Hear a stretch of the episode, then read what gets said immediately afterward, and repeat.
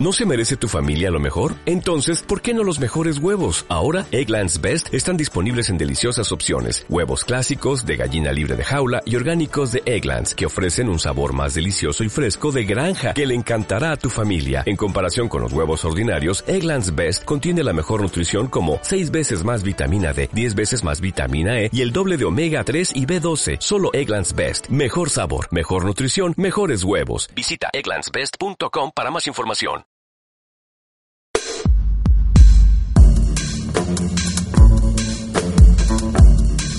Billetes de ida. Billetes de ida. Billetes de ida. Las verduras están envueltas en plástico, pimiento lo he tenido que desembolsar de una bolsa de plástico. Vasos con tapitas de plástico, con sorbete de plástico, con cosas de plástico. Manzanas tienen una bolsa de plástico, kiwis, melocotones.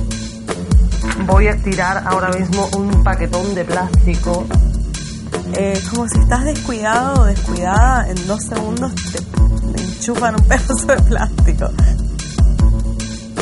¿Sabes que Rodrigo un día vio un pájaro muerto? Sí, yo vi un pájaro muerto en la basura. Que se comió algo, un plástico. Pues estaba en la basura, la basura, la basura, la basura.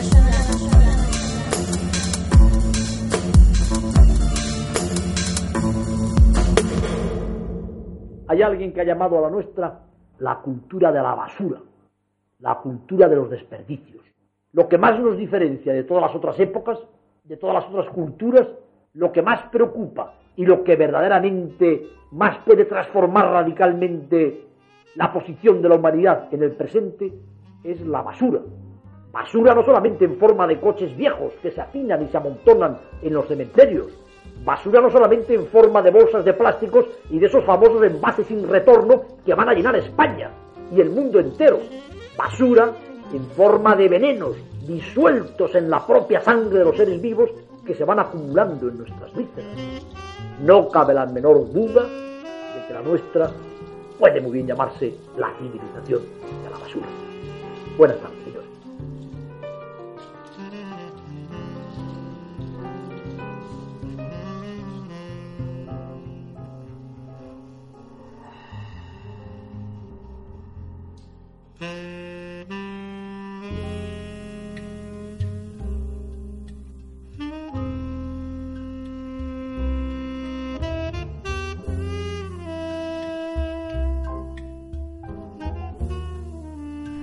Que han vaciado el piso, no puedo sino recordar la primera vez que entré en la casa del catedrático.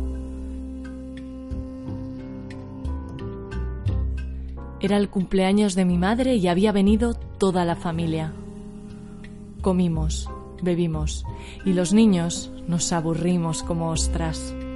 Cuando se marcharon, mamá nos obligó a recoger y fuimos aplastando una a una las latas de cerveza vacías repartidas por todo el salón. ¿Qué hay que ver? decía mi padre. Lo que hemos ganado con esto de las latas, que ya no hay que acumular los cascos en la cocina y volver luego a la tienda con ellas. Después recogimos la mesa. Tiramos toda la vajilla de plástico que mamá se había empeñado en comprar, por más que papá había insistido en sacar la nueva. Que si no la usamos en estas ocasiones, ya me dirás tú para cuándo. Pero mamá se había negado. ¿Cómo se nota que no serás tú el que tenga que fregar toda la cacharrería? Así que cuando terminó el cumpleaños, arrasamos con todo lo que había en la mesa y a mí, como de costumbre, me tocó ir a tirar la basura. En el patio coincidí con don Emilio. Oye, ha habido holgorio en casa, ¿eh, Valentina? Y yo, que por aquel entonces debía tener 13 o 14 años y la simpatía no contaba como uno de mis principales atributos, le contesté con gruñidos que sí, que habíamos celebrado que mamá cumplía 40. Vaya, esa sí que es una fecha especial. Se merece un regalo. Le acompañé a casa porque insistió mucho y porque sentía una fascinación enfermiza por doña Adela, su esposa, una mujer bella, discreta y muy elegante. Doña Adela, tan pulcra, tan educada, hablaba bajito como para no molestar, y lo hacía siempre sonriendo. Costaba imaginar que pudiera enfadarse alguna vez, siempre tan atenta conmigo cuando nos cruzábamos en la escalera. Era el prototipo de mujer perfecta que nos vendían en las revistas que compartía con mis amigas en el recreo. Revistas repletas de basura ideológica, de la que tanto nos costaría desprendernos en el futuro, cuyo hedor, en realidad, no nos abandonaría nunca. Venga, Valentina, será solo un momento, y la tentación de saber cómo sería la casa de aquella mujer fue más fuerte que mi reparo adolescente a relacionarme con nadie. Querida, he venido con Valentina, la vecina de enfrente.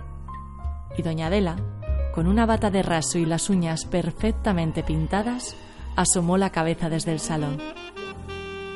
Pero bueno, Valentina, hace mucho que no nos vemos. Qué guapa estás y qué mayor. Creces por minutos. Y yo, con mi cuerpo desproporcionado y adolescente, quise esconderme y como no pude, me puse colorada como un tomate. Don Emilio sacó de la despensa una cestita con cerezas y me la entregó ceremonioso. Son del pueblo, están riquísimas.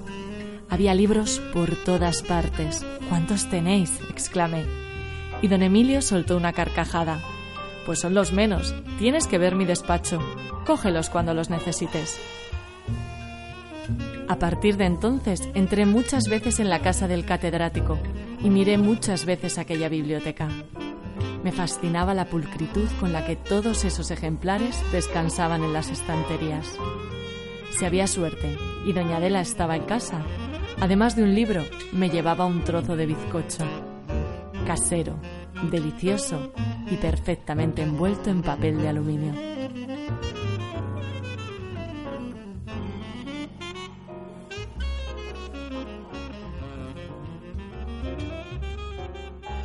...7.42 de la mañana en Nueva Orleans. Me dispongo a darme una ducha antes de bajar a desayunar.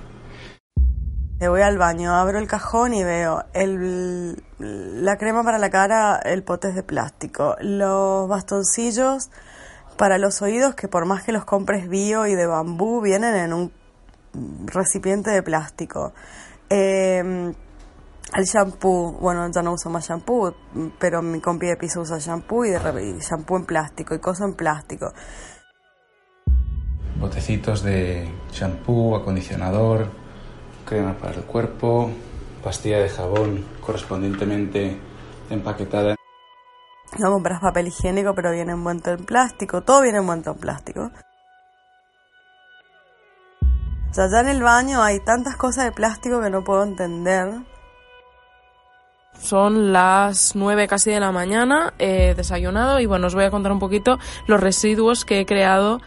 Y estoy haciendo como un yogur blanco con unas cuantas de, de frutas y entre ellas hay frambuesas, las cuales se me ha acabado el paquetito y el paquetito pues te puedo decir que para no sé 100 gramos 125 gramos de frambuesas voy a tirar ahora mismo un paquetón de plástico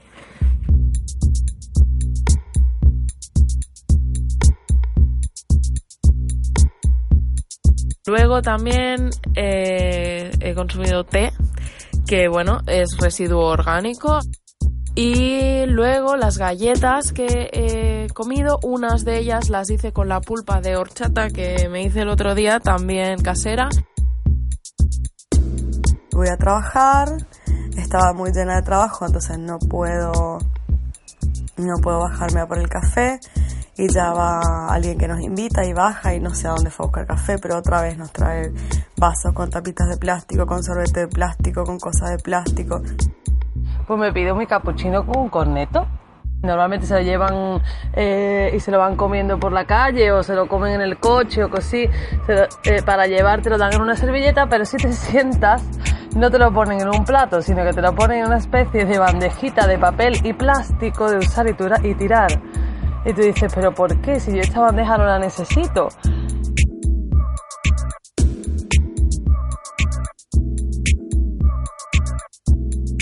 Hora de comer en el centro de convenciones. Cuatro o cinco mesas kilométricas repletas de sándwiches, bocadillos, refrescos de todo tipo, patatas y gusanitos y demás, están envueltos en un material que es absolutamente desechable. He hecho la comida y todo lo que he ido haciendo, todo generaba envases. Desde el empaquetado de las zanahorias, la bolsita de plástico de los ajos, los aguacates que he comprado, viene una redecilla verde también de plástico. De postre, comeremos fruta que efectivamente viene en bolsas de plástico. Las manzanas vienen en una bolsa de plástico, los kiwis, los melocotones también vienen en bandejas de plástico.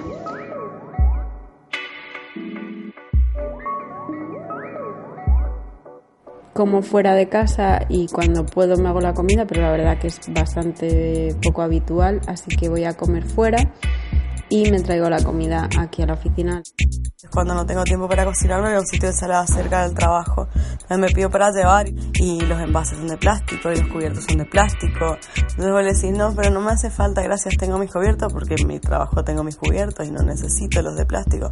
Pero vengan que te los enchufan igual. Es como si estás descuidado o descuidada, en dos segundos te enchufan un pedazo de plástico otras cosas que vienen sin paquetes, lo que sí vienen es con pegatinas, que claro, la pegatina tampoco es biodegradable.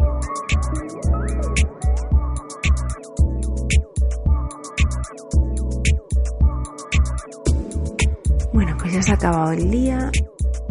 He estado limpiando el arenero de los gatos, casi media bolsa de plástico pequeña llena de, de restos.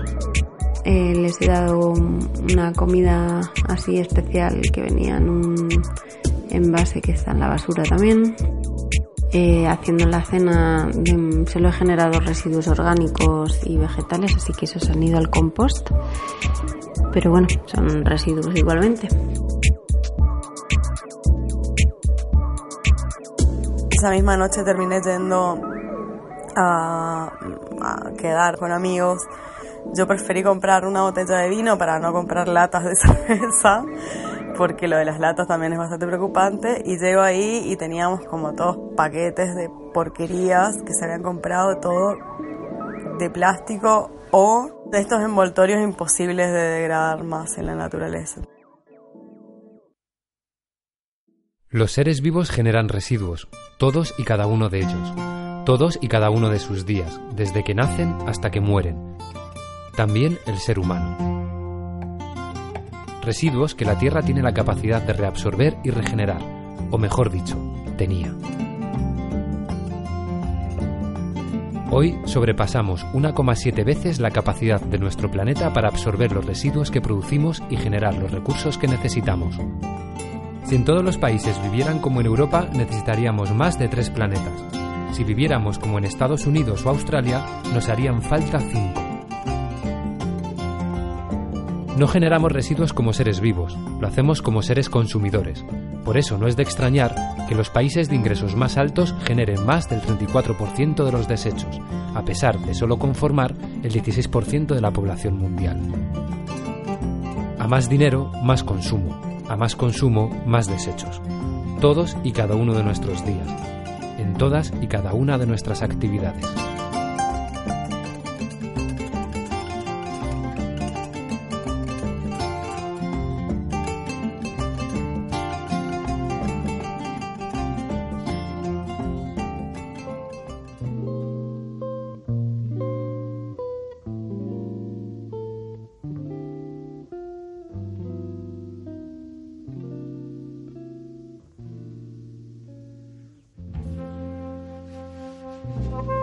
No me enteré de que don Emilio había muerto hasta varios meses después.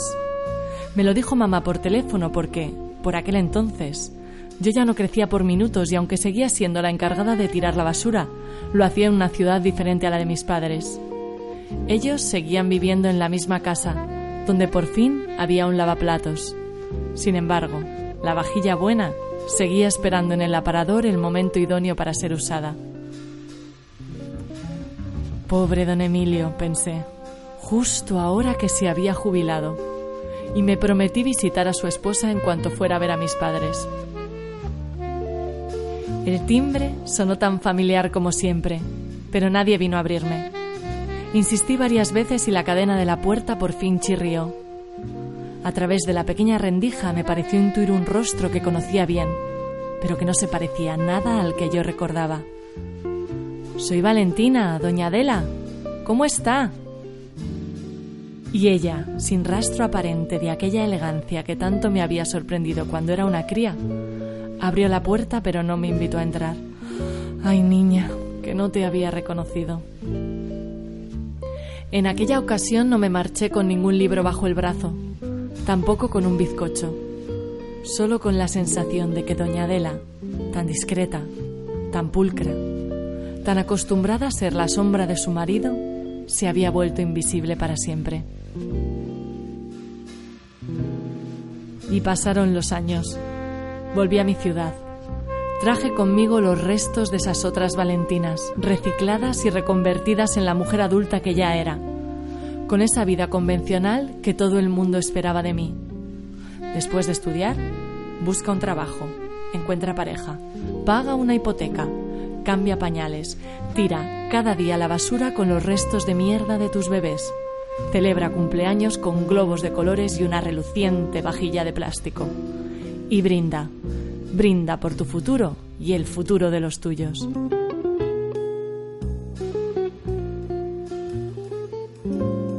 En todo ese tiempo jamás volví a cruzarme con Doña Adela en el descansillo. Mi madre a veces la timbraba. Doña Adela, ¿no quiere que le baje la basura al menos? Mire que a mí no me cuesta nada, que llevo la mía. Pero no siempre abría la puerta. La casa olía mal y algunos vecinos en las reuniones de la comunidad amenazaban con tomar represalias. Pero ¿cómo vamos a denunciarla? Es nuestra vecina de toda la vida. Fue mi madre, después de varios días intentando que doña Adela le abriera la puerta, quien dio la voz de alarma y llamó a la policía.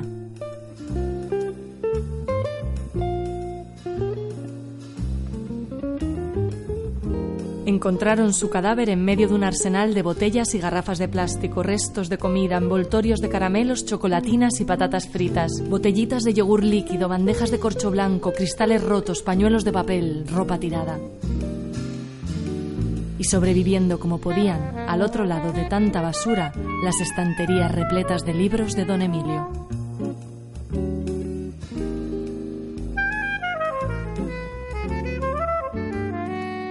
El cuerpo de Doña Adela, convertido en cenizas, está ahora en una pequeña urna junto a su marido en un nicho del cementerio municipal. Y del edificio acaba de marcharse la empresa de limpieza. La casa del catedrático se ha quedado completamente vacía y verla me ha producido un profundo desasosiego.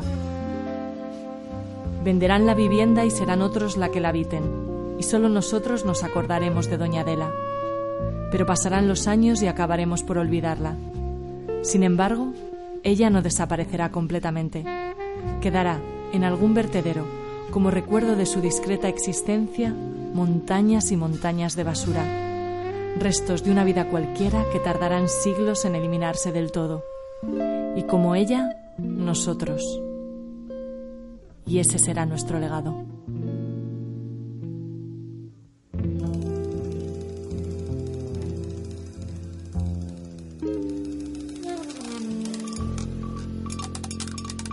Pepinos asfixiados con plástico Un pescado mirándonos ojiplático desde el otro lado de su bandeja de corcho Una blanco. caja de cartón envuelta en plástico rellena de 20 bolsitas de plástico con 20 croissants rellenos. Huevos de gallinas incubados en hueveras de plástico. Un kilo de cebollas encerradas en una redecilla. Tres ramitas de albahaca echando raíces en una urna de plástico. Un kilo de yogur atrapado en ocho pequeños envases de plástico para que no se escapen. Además, envueltos en cartón. Champú, mascarilla reparadora, suavizante, laca, espuma, gel, tratamiento capilar en plástico. Medio kilo de alitas de pollo revoloteando en una jaula de plástico y corcho blanco. 160 gramos de frutos secos en una bolsita con cierre hermético para mantener fresco esta ingente cantidad de Un comida. pimiento rojo sobre un pimiento amarillo sobre un pimiento verde en un envoltorio de plástico. 400 gramos de champiñones laminados bostezando en una bandeja de poliespan. Cuatro filetes de ternera pastando en una bandeja de plástico. Piña pelada, descuartizada y aprisionada en un bote de plástico duro.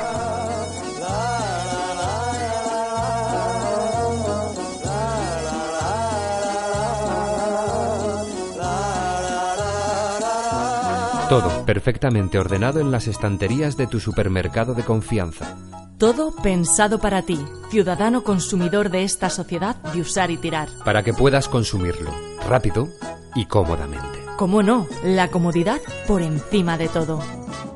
Pero, ¿somos los consumidores los únicos culpables? Si fuera el mercado de productos, eh, no generaría tantos mm, bolsas de plástico. Eh, es verdad que voy al supermercado donde puedo comprar todo a la vez y no tengo que perder tanto tiempo, pero esto no ayuda al medio ambiente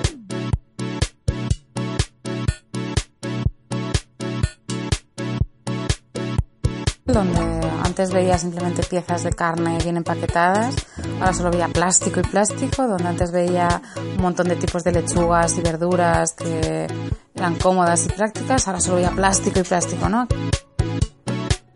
Mm, Solo todo te lo venden en, en bolsas de plásticos y en empaquetados de plástico.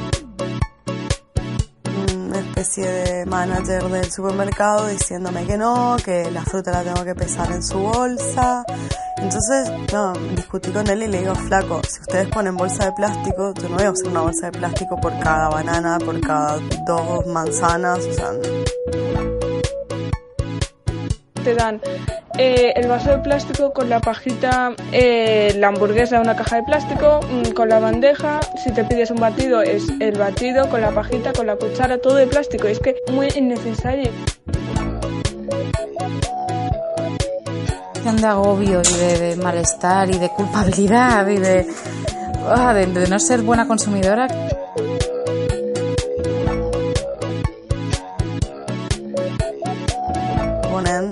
Cuatro bananas en una bandeja de plástico envuelta en plástico, en film. O sea, ¿cuál es el sentido de esto si cualquier persona pasa y puede agarrar cuatro bananas y llevárselas?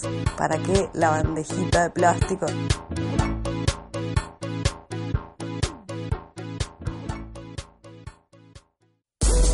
Hay muchos motivos para esta orgía de envases y la mayoría no tienen que ver con el mantenimiento de los productos.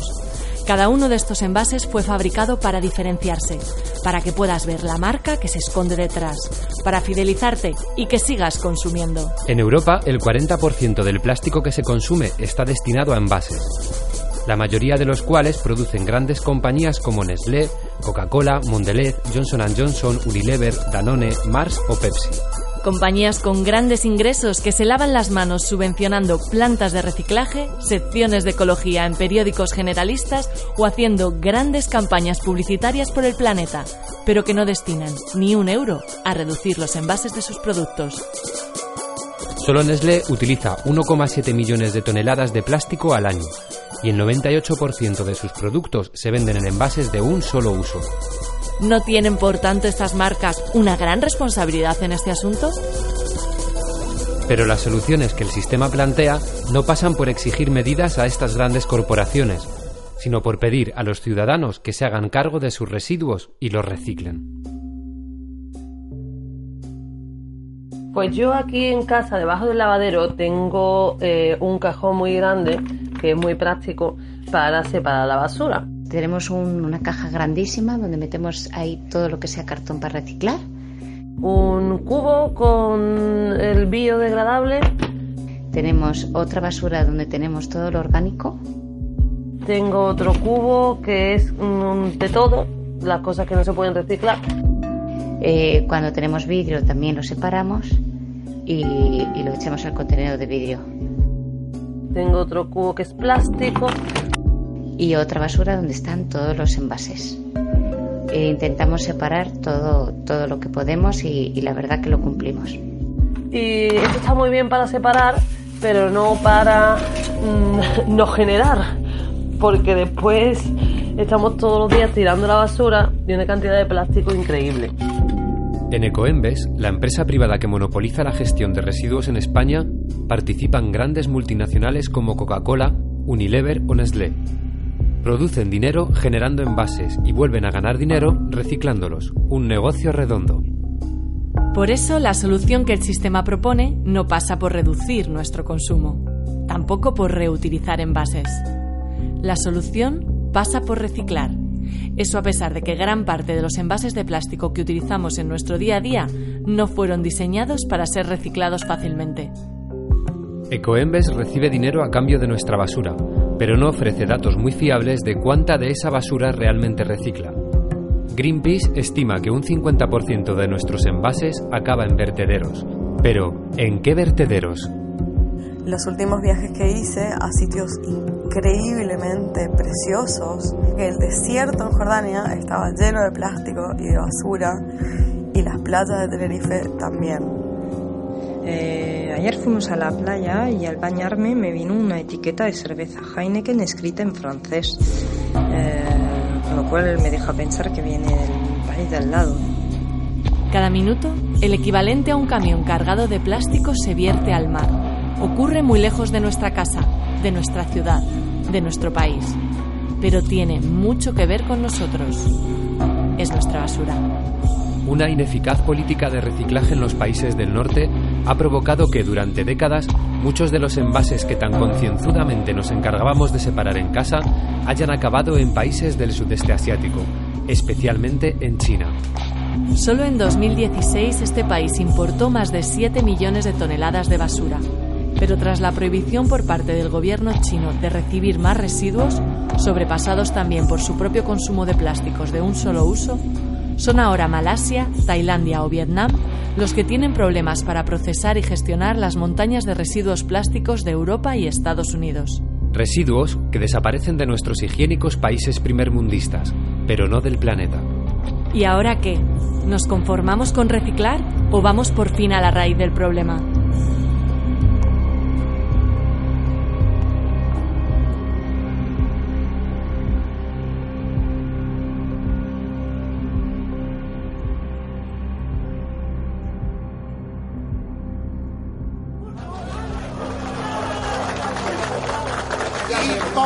Dijo Belanhauer, la ciudad más limpia no es la que se barre más, sino la que se ensucia menos. Y exijo que eso se ponga en el acta y en el acto. Pues reducir basura, intentar no hacerlas, intentar no hacer basura. ¿Cómo? ¿Cómo? ¿Cómo? Aquí donde vivo no hay sitio para comprar cosas a granel. Pero lo que viene a granel en el supermercado, intento no coger bolsas y las llevo sueltas y luego me las pueden pesar. Cuando voy a comprar, pues llévame las bolsitas de casa y así dos bolsas o tres o cinco menos. Y luego eh, las otras galletas que he tomado vienen en una caja de estas grandes porque son las galletas que he pensado que menos residuo crean. Y el yogur también me lo hago. Hoy los niños han merendado yogures y, y hemos generado bastante menos basura que si los hubiésemos comprado usado una botella de leche de, eso sí, de brick, porque no la encontré de vidrio. Eh, ojalá pudiese encontrar botellas de vidrio en consigna. Aquí en España eh, es difícil aún. Puedes encontrar en, en vidrio, en sitios que hay aquí en Francia, que son las eh, biocooperativas. Puedes eh, devolver el envase. Por ejemplo, ya conseguimos en el barrio eh, donde recargar leche en tu botella de vidrio para no tener que comprar más bricks de leche. Compré la avena a granel, eh, luego hice yo misma la leche, simplemente pues compré un bote de cristal y ese bote de cristal pues me va a durar hasta que se me rompa. No sé, no uso gel para la ducha, uso jabón para no tener que comprar también el pote de plástico.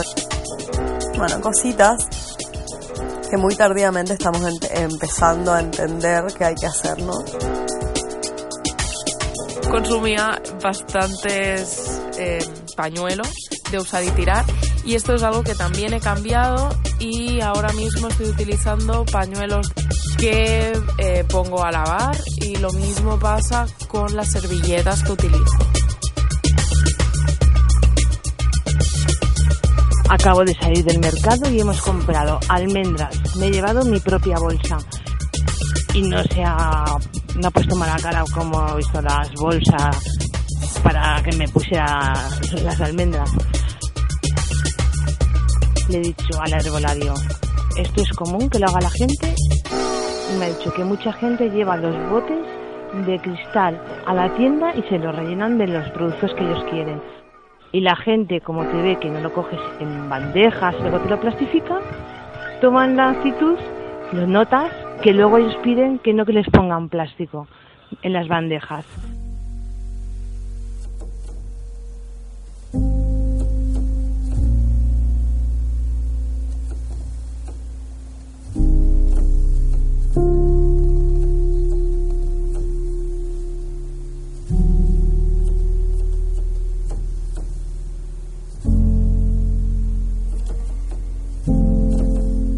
Con mi edad me preocupa porque eh, pienso que esta bola o la paramos o se va a ir haciendo más grande o lo paramos, minimizamos y reducimos lo máximo posible o esto va a acabar muy mal.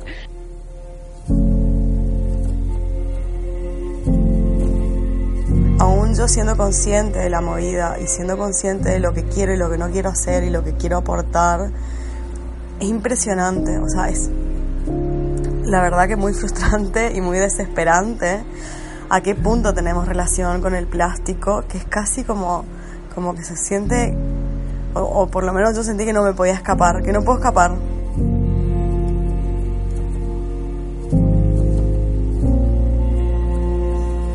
Y, creo que sí que tenemos un gran poder como consumidores, creo que, que es fácil que ante una bajada de, de ventas se, se reaccione.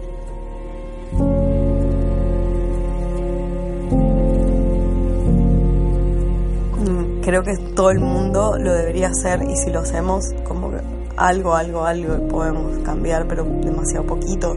Como que hay que ir a. hay que ir más allá. Creo que hacen falta leyes. Creo que la concienciación está teniendo su, su ritmo y creo que cada vez más eh, somos más conscientes y que es una necesidad, que no, no hay vuelta atrás, pero creo que hace falta que, que vayas al supermercado y no, no, sentirte la, la presión está en ti, ¿no? Que no, no tengas que elegir entre comprar plástico o no, o no comprar.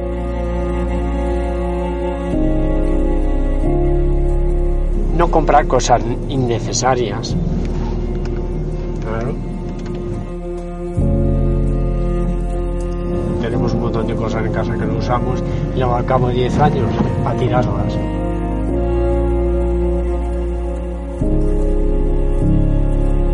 que sean conscientes de ello y que todo el mundo sea consciente porque es un problema real. Es demasiado urgente y peligroso y mm, mucha gente no le da la importancia que tiene. Está en nosotros y en los pequeñitos, que pequeñites, que eventualmente estarán habitando esta tierra contaminada.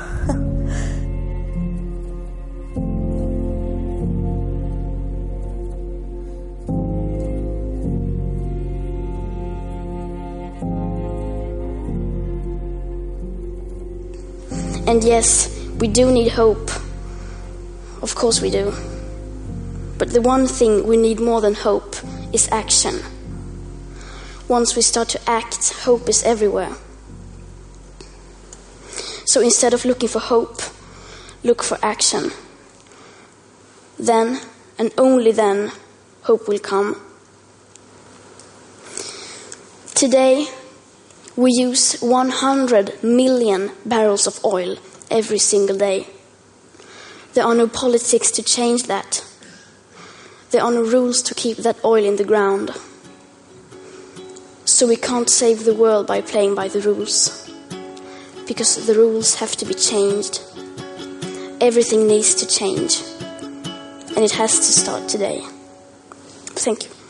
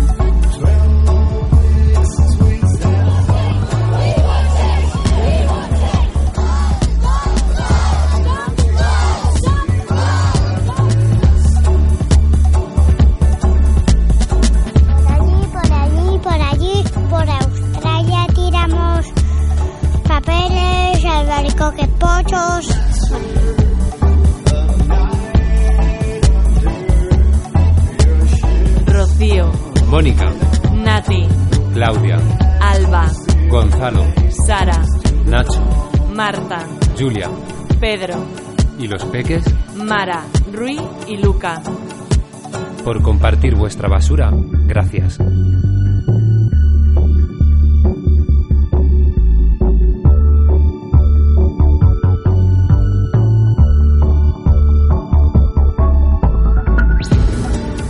Ideado y producido por María Bautista y Noé González. Creado mientras los viernes se llenaban de futuro y se nos escapaba el estío.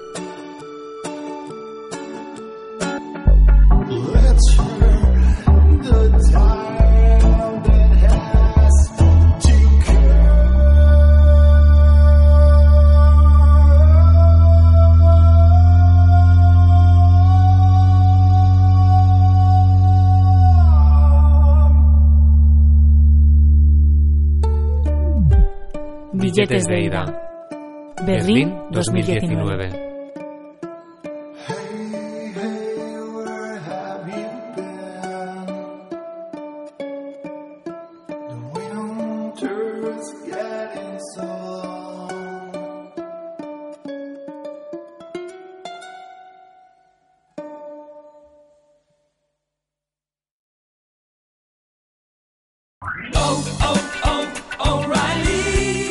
¿Necesitas ayuda? En O'Reilly Auto Parts te ayudamos. ¿Necesitas algún consejo? Te aconsejamos. Nuestros profesionales en autopartes están siempre disponibles para ayudarte a encontrar lo que necesites. Excelente servicio al cliente es solo una de las ventajas que ofrece O'Reilly Auto Parts. Los profesionales en autopartes. oh,